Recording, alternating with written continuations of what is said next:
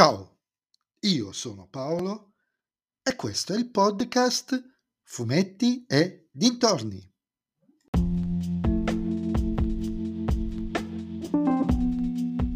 In questo episodio del podcast vi parlerò del numero 35 di Dragonero Ribelle alla conquista di un impero scritto da Luca Enoch e disegnato da Fabiano Ambu, edito dalla Sergio Bonelli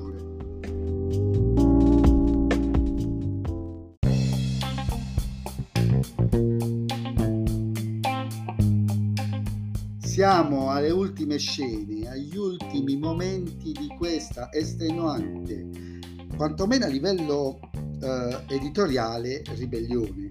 Estenuante perché oggettivamente tutta la narrazione è stata frammentata, piena zeppa di storie riempitivo, dovute a un discorso oggettivo, ovvero al fatto che dovendo rispettare una precisa cronologia di eventi, peraltro molto stringente, se un disegnatore non consegnava l'album in tempi utili, dovevano avere la pezza pronta. Quindi c'è un motivo.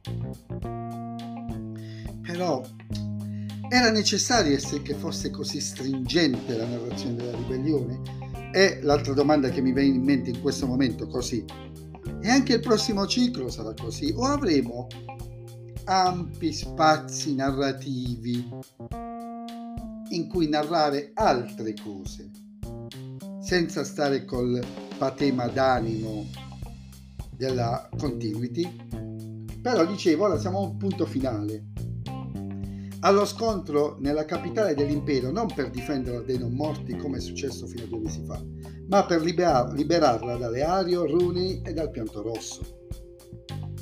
Devo dire che dal punto di vista diciamo strategico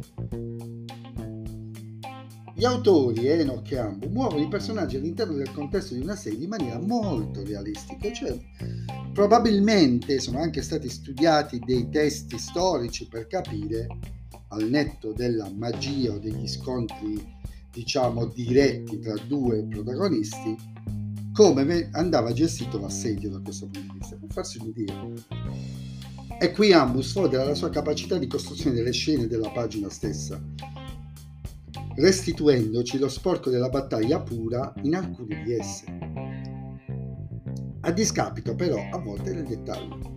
Probabilmente qui ha giocato un po' la velocità di dover concludere l'albo, perché veramente alcune parti mi sono sembrate poco più di un abbozzo, prive di dettagli, insomma, o con i, i fondali scarnissimi.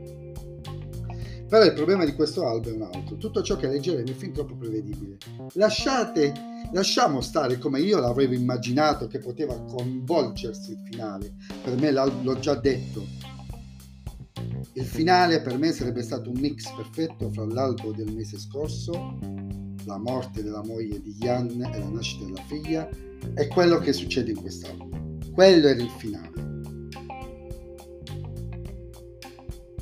Ma al di là di questo, il ben narrare non nasconde però la prevedibilità degli eventi, anzi, in alcuni attimi mi sembra quasi che la quizi e anche nello scontro tra Jan e Rooney non c'è stato un momento chiarificatore quando Jan capisce perché Rooney ha abbracciato il lato oscuro e quando quest'ultimo capisce l'enorme fraintendimento da cui è generato il suo odio. È una bella storia, ma come spesso succede nella serie, a volte in Bonelli in generale, priva di coraggio. Chissà se il prossimo mi farà ricredere.